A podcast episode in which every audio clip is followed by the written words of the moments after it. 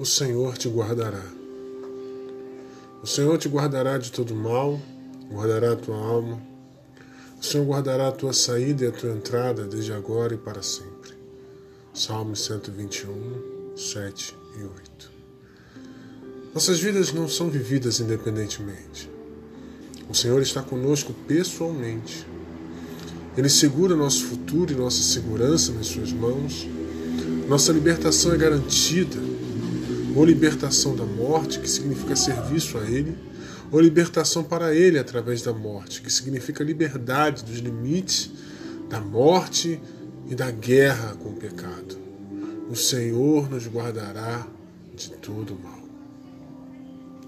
Senhor Deus Todo-Poderoso, rocha da minha salvação, te agradeço porque não posso ir aonde o Senhor não está.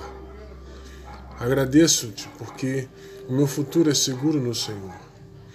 Que essa segurança seja poder na minha vida para entregar no futuro e tudo que eu tenho em Suas mãos. Pelo poder de Cristo eu acredito nisso e no Seu nome peço essas coisas. Amém e amém.